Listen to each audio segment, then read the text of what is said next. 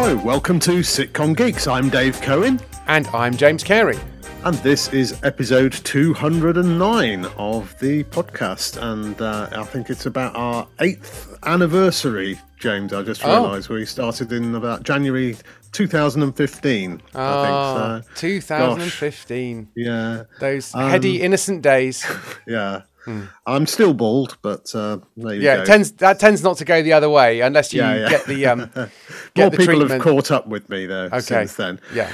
So we thought, you know, start of the year, New Year's resolutions, all those kind of things. Um, and so we thought we would like to do an episode to talk about talk about the dream. What is the dream these days, and is it still worth following? So, what do you reckon, James? Well, yeah, it's a really good question because I mean, I think, and I recently did a, a webinar about this that you can get access to, and I'll, I'll mention that uh, near the time. But it's just worth thinking that the dream is to get your own show on TV, I guess. I mean, that's kind of the, the main thing. But actually, is that even the dream? Is the dream just to work? Is the dream to be happy? But whatever you decide your dream is, it's just worth bearing in mind that pursuing that dream takes an awful lot of time. And is that time you want to spend doing this, or is that time you'd rather spend doing something else? So, in a way, whatever your dream is, you just got to work out is is what it takes to get that dream uh, worth it. But as I always say on this podcast, people like laughing and they like watching television. And in 2023, that will remain the case, and I suspect will remain the case until 2040, at which point we'll have intelligent probes shoved in our ears, which will just give us the feeling of having watched Frasier, and then we're all out of a job. But until that point, Yeah, you're not wasting your time. Frasier and, and Niles will be in our living room, and uh, Martin's Yeah. chair will be. Someone will actually knock on our door, and they'll bring Martin's chair in. So Yeah. that's that's that's the Mark Zuckerberg's vision of the future, I think. But Yeah. but I think it is worth talking a little bit about how things have changed because um, I come from a, a generation, and, and James, you come from quite uh, a, a much later generation. Not than me, much but- later, a bit not much later. but I think we still, I think the way that we both came into comedy it has been the same and had been the same and stayed the same for a good 40 years, I would think. But I would definitely feel that in the last kind of four or five years, say, the various things that have come together to have have changed things. And I know from uh, writing the uh, complete comedy writer, doing a second version of it, when I wrote it in 2018, I was still saying, you know, the quickest way in the, to get a career as a comedy writer is uh, write topical jokes. And you, if you get them on the radio, then you get to meet BBC producers. You get asked to write for other radio shows, etc., etc. That that kind of doesn't really happen anymore. I mean, you can still write jokes and get them on, and you get credits, and you get the pittance, whatever it is, Yeah. 20, 20 quid for a joke. So, um, uh, so it was never about the money at that point, but what it was about was that it got you into the BBC and you were walking in the same corridors as all the people who were making programs, and you know you knew what was being made and you knew who the producers were, and if you could were half decent writer, you you got work, and that led to more work. Um, that, that that was the same for you, I guess, James. Yeah, that was still the one of the main ways in for non-performing writers, which was the vast majority of people were non-performing writers back in 1998, 99 when I was sort of starting out. So uh, yeah, it felt like this is the bottom rung of a ladder, but everyone has access to these bottom rungs, and you can climb up if you start regularly producing jokes for what was Week Ending and the News Huddlines. They were the two main shows. And if you did your time on those after a year or two and you were regular, you would get a bit of a regular commission and you'd feel like you were getting somewhere and you would feel like they might be open to some other ideas and you might be seconded onto some other um, panel game or show or something that Radio 4 was doing. And it felt, you know, it was, it was still fairly um, you know, you couldn't quit your day job or anything by any means, but you you could you could start to make your way uh, with the great absolute behemoth that was, and still to some extent is, the BBC. Um, you know, which back then was responsible for fifty percent of all comedy on TV and radio. I mean, all, all comedy on radio because there was no podcasting, um, and you know, half, if not more than half. It was probably putting out more comedy. BBC One and Two were putting out more comedy than than ITV and Channel Four, maybe by a little margin. But it felt like you were getting somewhere, and that you were realistic at ITV and Channel Four um, as well. But obviously, since then, there are loads more markets. There are loads more people trying to do it. It suits people who don't, who can't go to London and take part in these shows, and um, don't have access to a fax machine, uh, which is what some of us had to have at the time. So in a way, the access is much more open. But of course, what and but now the idea that you could be a full time writer is much more of a thing. So suddenly it's much more competitive.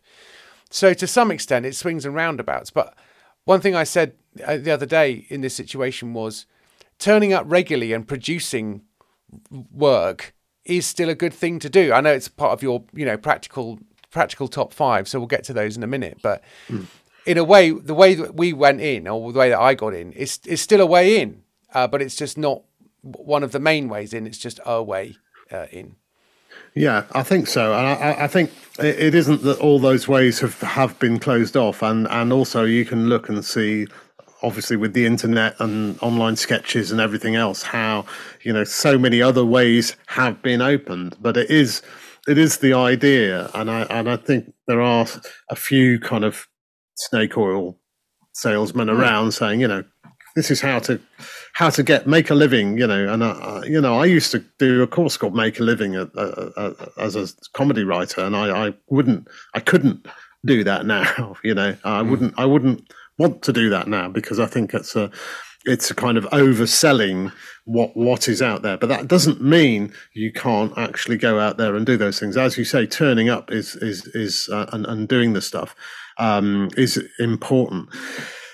The second thing I think, though, to to mention on on uh, you know not not uh, not not wishing to start 2023 by saying, "Oh, Happy New Year, everyone." First of all, uh, stop, and um, secondly, uh, there's a huge recession on at the moment, and um, what do you? How could um, we possibly imagine that we're going to launch our comedy careers while there's a, a recession on?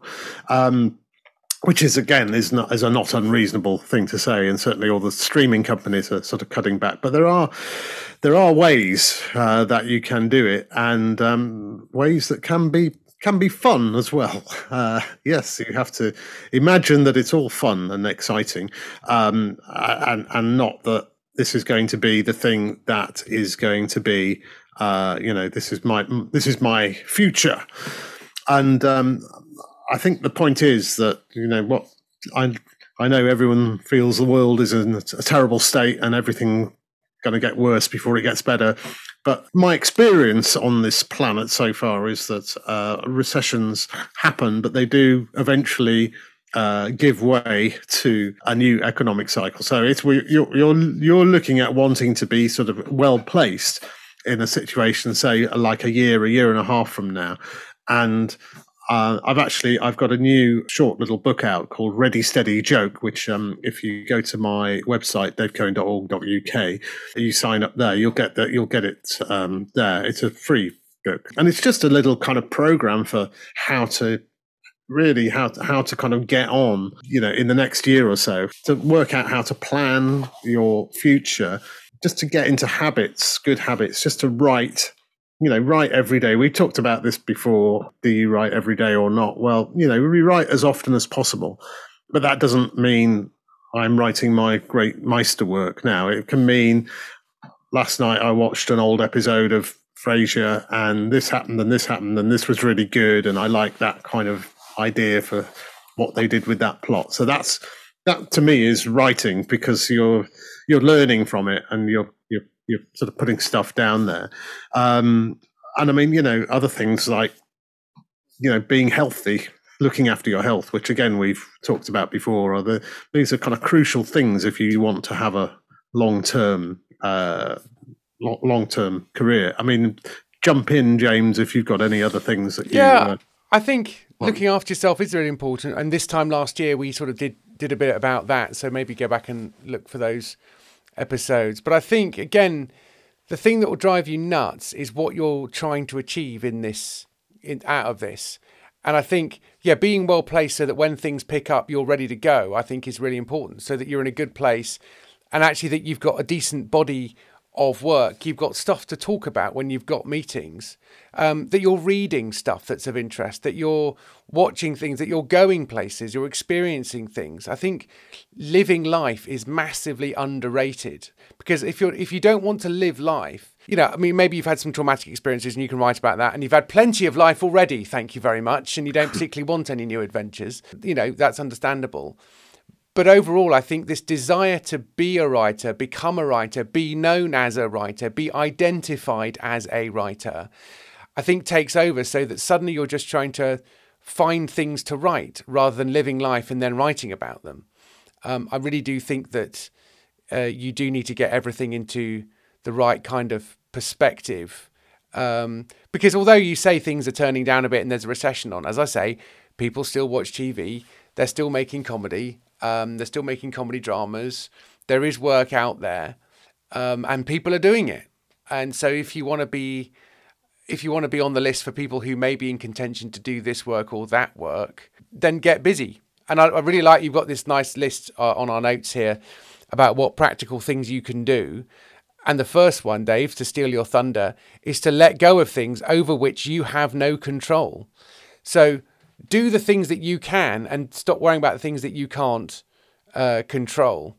So, do you want to say a bit about that? I think that's great advice. Yeah, no, I think that I, I mean that is a very, very important thing, and a, a part of the problem with that. And again, I kind of know this a little bit, having started out my relatively new career as a, as a novelist, is you don't always necessarily know what those things are, but you will you, you find out fairly quickly, and you really, uh, you know, you, it, it's it's just about thinking. Well, these are things that are, you know, it, it's for instance, let's say you enter the you entered the BBC writers' room uh, open call for comedy drama. Um, I'm pleased to say, I mean, I, have worked with a few writers over the over the kind of period when that window was open, and and the, the thing that I was kind of pushing for writers was to say, look, don't you're not you're not entering it to, to, to, to win it. You're entering it to kind of find you're you're trying to find your whatever your voice is. And again, mm. we've talked a lot about what's your voice and things, but but it's about you know they're not looking for an episode to make. They're looking for a writer. They're looking for you, mm. and they're looking to find out um, to, to to find people like you and. The, the way that you find out who you are as a writer is to write stuff, and uh, and you know, so it's a competition. Um, well, you know, several thousand people have entered, and I mean, you may have written the ninth best script by any definition, but you know that's not gonna that's not gonna get you anywhere. So so yeah. you know you might as well look at the kind of odds. You know the thousands of people who enter and just say, "Well, look, I'm not entering it to to win a prize. I'm entering it because here's someone who set me a deadline, which is again is a very important yeah. thing to learn about is to to write to a deadline to finish the thing that you you've started. I'm going to yeah. write it to the deadline. I'm going to make it as original as I can. I'm going to have as much of my my voice in there. I'm not going to try and be like anyone else. I'm not going to try and write the greatest show ever. Although I guess we all have that in our head when we're writing, but I'm looking to develop my ability as a writer on this. So that's mm. it, that's the mindset rather than thinking, oh, and and if I get chosen by BBC Writers Room, well, great, you'll get a year's mentoring from BBC mm. Writers Room. Fantastic, and that'll be really helpful. But you know, there's a kind of 99.9% chance that you won't get that. Yeah. So if you're going to enter it, that's not got to be the the, the, the reason for entering yeah. it. I think the other thing that comes up on this is, you know, you sent them as let's say you entered the comedy drama writers thing for the writers room or drama or whatever, and you don't have any control over the fact that six thousand other people are going to enter, and your chances of winning are very small or getting in the getting in the final shortlist. What you do have control over is the script and the number of times when, you know, we, we speak to people in the situation who are entering for those competitions and they say, oh, I sent I sent a script in, but it wasn't very good. To which begs the question, well, well, why, why, why wasn't it very good? Because I, you know, I know I did. It didn't work very well. I tried it, and it's like, well, why didn't you start sooner? Why didn't you fix it? Why didn't you? So it's like you don't have any control over certain things, but what you do have a control over is the script, and you've also got even greater control over the script that you send next year. And it's worth having a really good half-hour script, sitcom script or comedy drama script, and have can take control over that and take responsibility for it. But it is amazing, I think, how often, and I know there's an element of emotional self insurance. So you say, well, it wasn't very good, so if I don't win, I won't be crushed. I would say, well, you're, not really going to get very far if you're sending them a script that even you know isn't really much cop. So um, decide to, to write a really good one.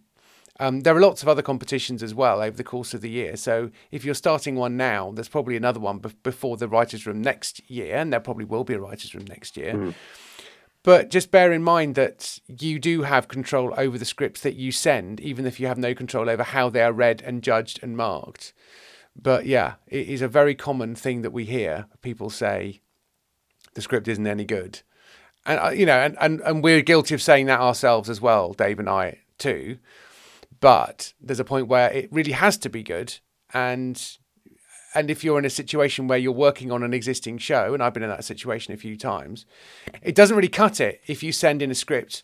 If draft two is no good and it's no better than draft one, they'll say, Well, this is no better than draft one. Why have you done this? And you say, Oh, sorry, I know it's no good. Oh, okay. Well, what, you know, so but why aren't you being professional about it? So if you want to be professional, be professional. Um, and it starts now you know, that's a little bit of good cop, bad cop there. I've just been bad cop, but it's the start of the new year, so pull yourself together. Uh, let's let's do this. Am I, am I? I'm not being too harsh there, am I, Dave? No, no. And also, it's the fifth of Jan, so you're already depressed because you've already broken your New Year's resolutions, haven't you? So you haven't um, written every day already. You, one, you one missed, has, yeah, Yes, that's right. Yeah. yeah, yeah. You missed out days two and three. Yeah. to start with. I, I think so. I mean, I, I, I would reframe that slightly because I'm. I mean, I do.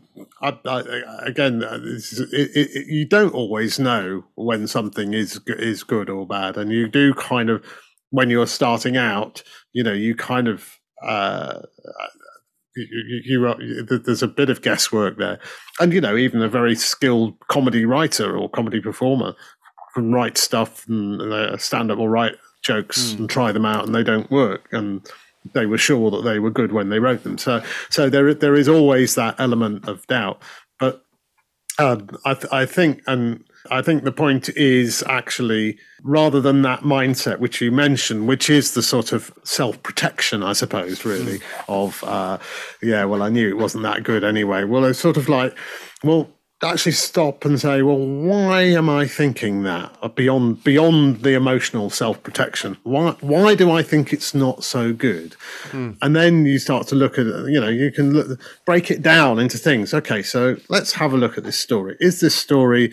I hope you read stories and watch TV, and you know you kind of understand the how stories work and their structure, and you think, well, have I have I put enough tension in here, or is is this character? Is this the sort of thing characters say? Is that a bit too much of a coincidence there? You know, just analyze it like you would be if you were you, you would do sort of naturally when you're watching a TV show. You just go, "Oh, I saw that coming," you know, or mm. you're reading a book and you think, "Oh, um, this character's a bit boring," you know. So you can do it when you're looking at other people's work, and it is harder when it's your own. But just try and apply those rules. Yeah. Can I just use a bake-off analogy? By all means. It's really annoying when they know they've got two and a half hours to do this bread-related thing, and they say, "Oh, I'm going to do, I'm going to use rye flour," and Paul Hollywood's like saying, "Oh, really? Because in two and a half time, two and a half hours, you're going to really struggle for that to prove in time, mm. and then to get the right rise on the bake." And, yeah, yeah, no, I know. Okay, well, good luck. And then they then say that they've done this in practice and it's never quite worked. And then when it comes to it, yeah, it didn't really rise, did it? Yeah, that's right. It's like you said at the beginning that you were going to do something that was sort of physically impossible. You were expecting rye flour to come together in two and a half hours. He knew what the problem was going to be. you knew that it was a problem, but you did it anyway. Why? Why would you do that? You know, there's always one in every round where their plan from the beginning is flawed and they know it and they just are not willing to change the plan. so that's kind of why I, I know how common it is to sort of persist with this sitcom idea that you know can't really work or it's just a bit too this or you're not the person really that can write it. So bin it, do something else.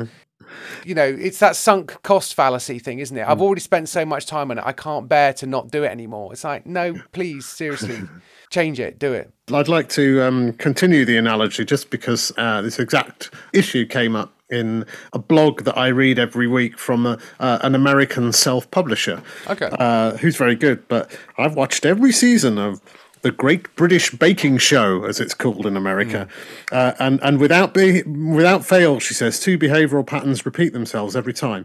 One, bakers do more than is required by the challenge, and two, they attempt to redeem themselves after a specific failure.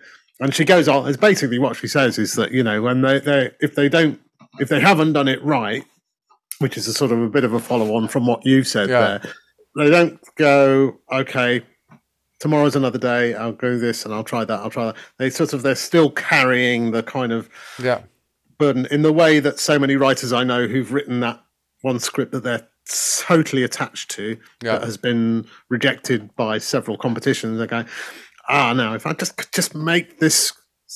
This is the most brilliant sketch. It's the biggest idea in my I've ever had, and it's really great. And I'm not letting go of it.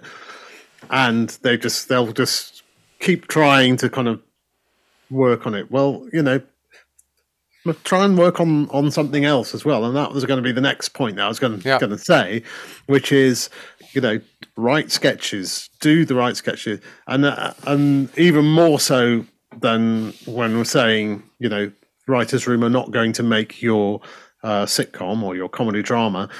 Uh, nobody at this point is going to make your sketches because very few people are actually making sketches. I mean, TV shows are hardly any sketches. I think there's probably the odd radio show, but generally, sketches are not being made except by people online, um, where they're becoming very popular.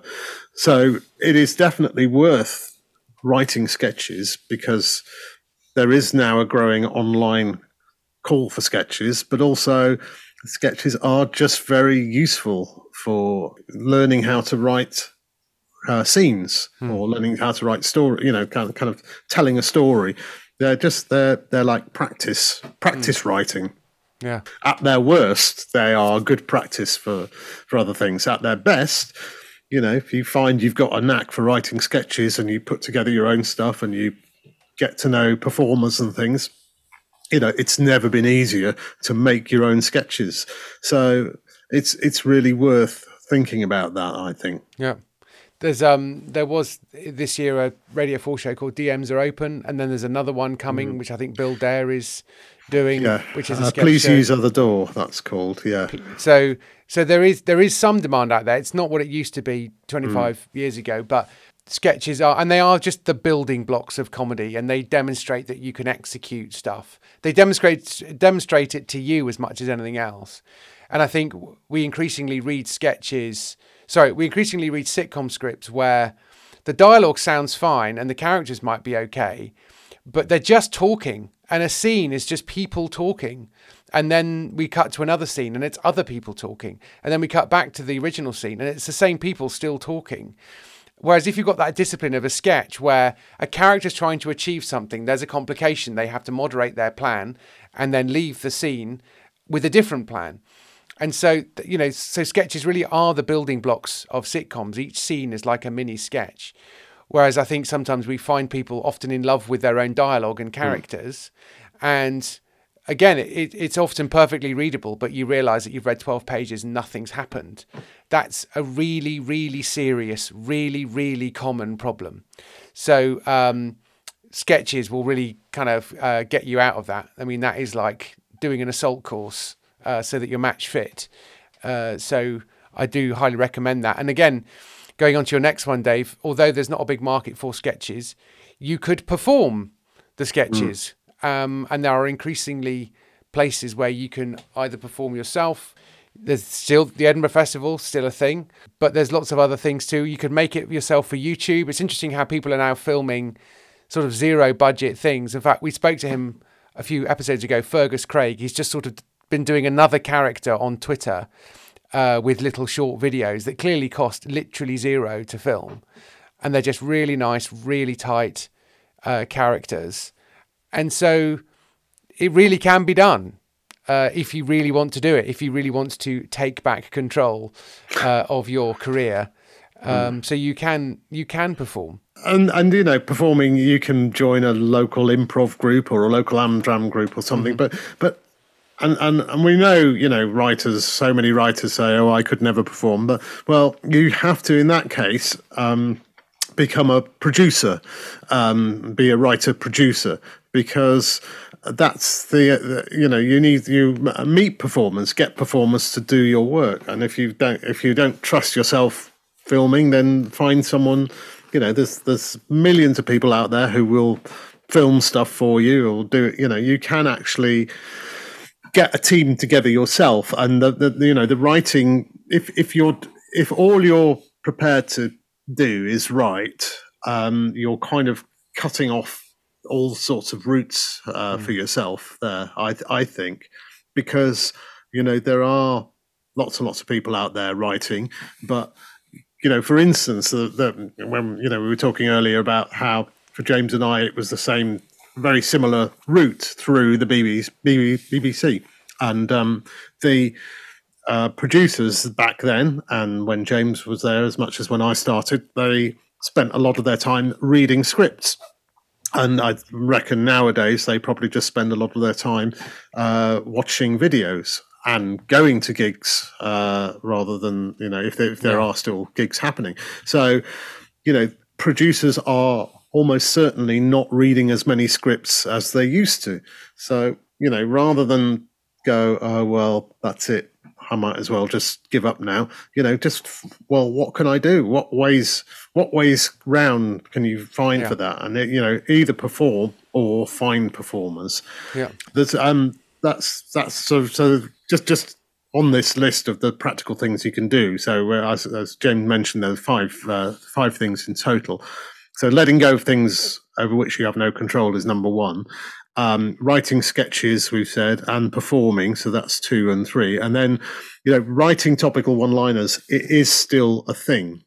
As we said, it's not going to get you, it's not going to uh, turbo boost your career in the way that, you know, we were lucky, lucky that it did help us, but it will get your name out there. It will get you work. It will get you seen by producers. And these new young producers who are making shows like Breaking the News and DMs are open are you know in two, three, four, five years time they'll be they'll be making other shows on TV and they'll your name will be uh, on their list. So it's really worth it from that point of view. So the last practical thing we were going to talk a little bit more about, I think, in a bit more detail, is um, is doing a course. Um, so, and again, this is something relatively new. I mean, there have been creative writing courses for many years in colleges, um, universities, and I'm sure, well, I know there have been some that are for comedy. You know, some some you'll do a you'll do a drama module. Uh, you may do a stand-up module. You might do a crime novel writing module, and maybe you'll do a sort of comedy TV script module. So you get a very good overall grounding, I think. But now, in the last two or three, well, the last five, six years, really, I suppose, there's been the more specific comedy writing courses. So the one that we know best, I think, is the National Film Television School, um, which amazingly has actually been running for about 10 years now, or is coming up for 10 years. So that was, and that was started with uh, um, Bill Dare started it, and he's still a working writer, working producer. We hear a lot of names of people who have graduated from that um, in the last sort of few years. That's probably a uh, a worthwhile one. There is one that Simon Nichols, who was a radio producer I work with a lot in uh, the, the noughties, uh, he's set up at Falmouth University. Um, and I think there are other ones as well for comedy, but they are, you know, they're like university degrees, and you you have to pay a massive whack tuition fee um, to to do them. So you need to have a kind of spare ten grand in your, you know, available. More than that. Is it? Oh yeah, yeah, I, and yeah. or and debt. You know, it's so yeah. The courses I'm sure are great. The NFTS one is good, and I've done a bit with them for that, and I've mentored one or two folks through it as well. And so they're, they're not bad. It's just they're a lot of money.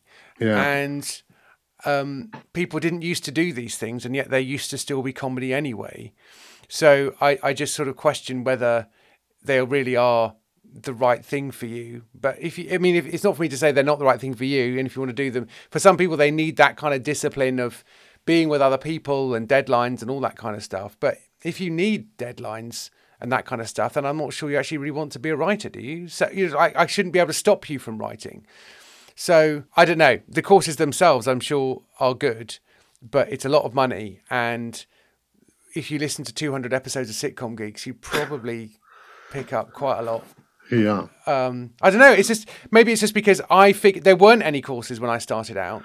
You know, I've got a degree in theology from the University of Durham, and I and I loved comedy, and so it's like, well, how does a sitcom work? Well, I've watched a load of sitcoms. I spent my life growing up watching sitcoms, and I just sort of figured it out. Um, and I'm mm. not hmm. particularly bright or anything. As I say, I went to Durham. I didn't go to Cambridge, so um, in a in a way, I just sort of think if you just watch stuff and read scripts and use your brain a bit, then a lot of this stuff kind of comes together. But I don't know. I mean, I probably had some fortune in terms of experience of doing comedy whilst at university.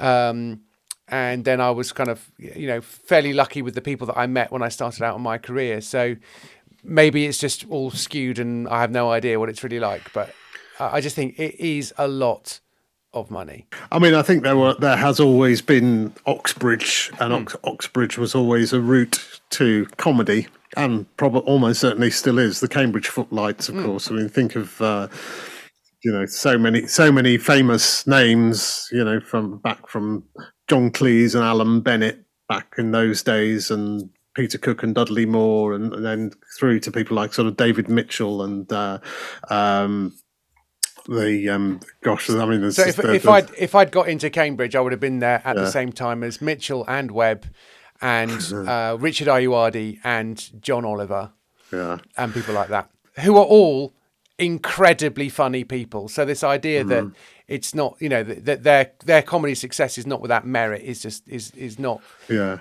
Is not really particularly constructive. Again, you don't have any control over who gets no. into Cambridge, so don't waste too much time being yeah. cross about it.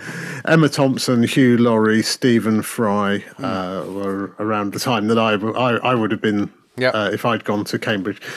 Um, but then again, I was also I was around. I was genuinely around at a very very early time of when the people were, you know, Rick Mayall and Ade Edmondson and Nigel Planer and Alexei Sayle, and that, that didn't get me anywhere. So right. I spent another five years messing about, you know, being a journalist before I actually then started uh, proper comedy career. So, so yeah, but I mean, I think the plus is definitely what you say. The kind of being in a room with a group of people trying yep. to create comedy is good. Yeah. Because it, it and, and, again, we say why do writers, why do comedy writers write in pairs more than anything else? Well, you know, you have to, you have to make another, at least one other person laugh. Mm. Um, so that that that kind of thing is, um, you know, it it it, it is useful, mm. but a lot of there is a lot of free stuff out there, you know, done by us. Apart from yeah. anything else, as as James says, this is um, so we're on episode two hundred and nine now, and I mean, you know, there's, there's there's a lot of really, I think there's a lot of useful stuff there, and we've both written tons of blogs and books mm. and things. So, so you know, there is there is plenty there, but I mean, if you do want to get into the you know the the actual you know kind of nitty gritty and the detail of it, you know, and we both we both do courses where we work much more, yeah. you know, hands on with with individual writers. And you've got your uh, your um, yes. sitcom room, haven't you? So I've got the, so the Situation Room is a YouTube situation channel, but also I've I've done a video course, a twelve lesson video course, which is pretty much start to finish write a sitcom script, called Writing Your Sitcom, and it's still available. Um, and you just do it at your own pace, and there's videos and resources and loads of bonus videos and everything. So if that sounds of interest, if you go to my uh, blog, which is sitcomgeek.blogspot.com, then you'll find a link to that and also that uh, webinar I mentioned earlier about sort of how to make 2023 go a bit better than 2022. So, um, so yeah, so there is a video course uh, which I do, and lots of people have done, and they've really liked it. Some people though struggle to finish it because they need the other people to get them through it. But but for me, I, I started out writing on my own. I didn't need anyone motivating me to do it. I just really wanted to do it. So, you know, everyone's a bit different. So one size mm. does not fit all, so hopefully we've covered quite a lot of of, of bases uh, with this. Yeah, which which kind of brings us to the, the last point really, because uh, I, I think you mentioned that the uh, the opening what what you say in the opening of that um, webinar webinar, yeah, yeah, I, I do describe it as a part intervention. Um, so there's an element of saying do you really want to do this? Why do you want to do it? If you if you want to do it because you want to be a writer or be known as a writer or impress people or even make money which is a truly terrible reason to want to become a writer then you know I, I wouldn't recommend it. But also just bear in mind that it takes so much time to to do the things that you need to do in order to sort of build up a body of work so that you are trusted to for example, do your own sitcom. So if you want to do your own sitcom, you're asking someone to spend about 1.6 million pounds making it. Now, in order for them to trust you to write all six episodes rather than take it off you and give it to someone like me to write, you need a sort of a bit of a body of work. And it's got to be sort of not nothing, it doesn't have to be loads, but it has to be something regular and decent um, and consistent. And the time it takes to do all those things is time you're spending not doing other things. So if you want a different hobby, if you want different relationships, if you want if you have other hopes and dreams, then then it's worth thinking would you rather do those or maybe for 2023 try something else and then come back to it. Um, yeah. so it's not I'm not telling you to give up, but I'm just saying consider giving up. Um, yeah. because it's really really hard and as I've said on this podcast many times before now, no one has asked you to do this. So this is all entirely off your own back. So maybe just take a break for a few months and just decide maybe I'll come back to it over the summer. Maybe I'll see what happens if I don't do it and see if I miss it. And actually, it's quite surprising when you give something up. It turns out that you only did it because you allowed it to define you in some way. And actually, once you've stopped doing it, it turns out you didn't need to do it as much as you thought you did. Or that there's something else that you're more interested in. You're actually more interested in sound design. You're actually more interested in locations. You're actually more interested in prose, in in writing short stories, and that's fine too. But just have a th- really long, hard think about, you know, what you're trying to do, uh, and what it costs you in terms of time to do it, and whether there are other things that might require more time for a season, and see how you go. Is that that's not too negative, is it? Not at all, James. In fact, you were talking to me there. Oh, okay. um, because uh, you know it's a question I ask myself a lot, and um, I, have I've kind of made this little um, this uh, test for myself. Um, this again in terms of the, the, the, novel writing, which, as I say, I, I feel like I'm in the same uh, boat as many of you who are listening to this, who you know want to have a comedy writing career. I would like to have a novel writing career. Um, and I'm I'm aware that the chances of that happening are absolutely minuscule. Um, and you know, but there's still that little voice in my head saying, "Oh, maybe this is the best, greatest novel since War and Peace or whatever." Um, but uh, so I've got this. Uh, the, the, the test is that somebody comes from the future and they say to me, uh, "Dave, I've seen the future, and I can uh, tell you for a fact this is the one the one absolute fact that I can tell you is that uh, your novel writing career is not going to happen. It's not going to go anywhere. Don't waste any more time with it. You've got the rest of your life, whatever you've got left. You know, uh, what are you going to do with the rest of your life now that you know that there is no future for you as a novel writer. So the question then is, well, would I, should I bother carrying on writing? And I sort of think, yeah, I would. I think I would. I just like, I just really enjoy writing novels, and I, have enjoyed the, the, the the whole process of it. And you know, uh, it's something that I haven't lost, even though I've kind of aware of the sense and I've learned in the last kind of year or two that you know it's not going to be something that's going to uh, set the world on fire.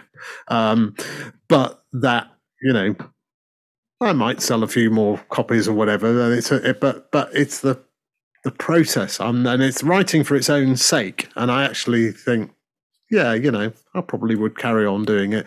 And I think that's so that's why I haven't sort of quit yet. I mean, I, uh, I'm I'm now having said it out loud, having written that down. I'm wondering, actually, Dave, maybe I should maybe I should just be writing sitcoms instead. You know, um, but I, uh, the, the point is that it is it is a hobby. And it's a hobby that I love, and if I never have any success with it, um, I don't care because I've been really enjoying it. And if that's how you feel about comedy writing, then you know, do keep keep going, keep doing whatever it takes, but yeah, but do it do it for that love. Yeah, that's interesting. Um, my there's something that people keep saying to my daughter because she's really skilled at a particular thing, uh, which throws up another question, which we will talk about over on the Patreon. So why don't you um, join us on Patreon and you'll get this episode early and longer. And you'll also hear me try to talk Dave out of being a novelist, um, asking him to think of the children. Um, so, uh, so we'll see how that goes. Yeah. But um, do go, uh, so you can get hold of Dave's book, Ready, Steady, Joke, by signing up to his uh, website. And that is what, hmm. Dave? That's davecohen.org.uk. Nice and easy there. There you go, davecohen.org.uk. And go over to Blogspot. No, go over to sitcomgeeksingular.blogspot.com Or follow me on Twitter. I am Sitcom Geek, singular. And we are Sitcom Geeks, plural. Mm. And uh, there will be links uh, to that webinar idea that you can get the replay of in a pay what you like uh, context. And also, there's my video course, Writing uh, Your Sitcom too. So thanks very much for listening, everyone, and we will speak to you again in a couple of weeks' time. Cheerio. Thank you. Bye.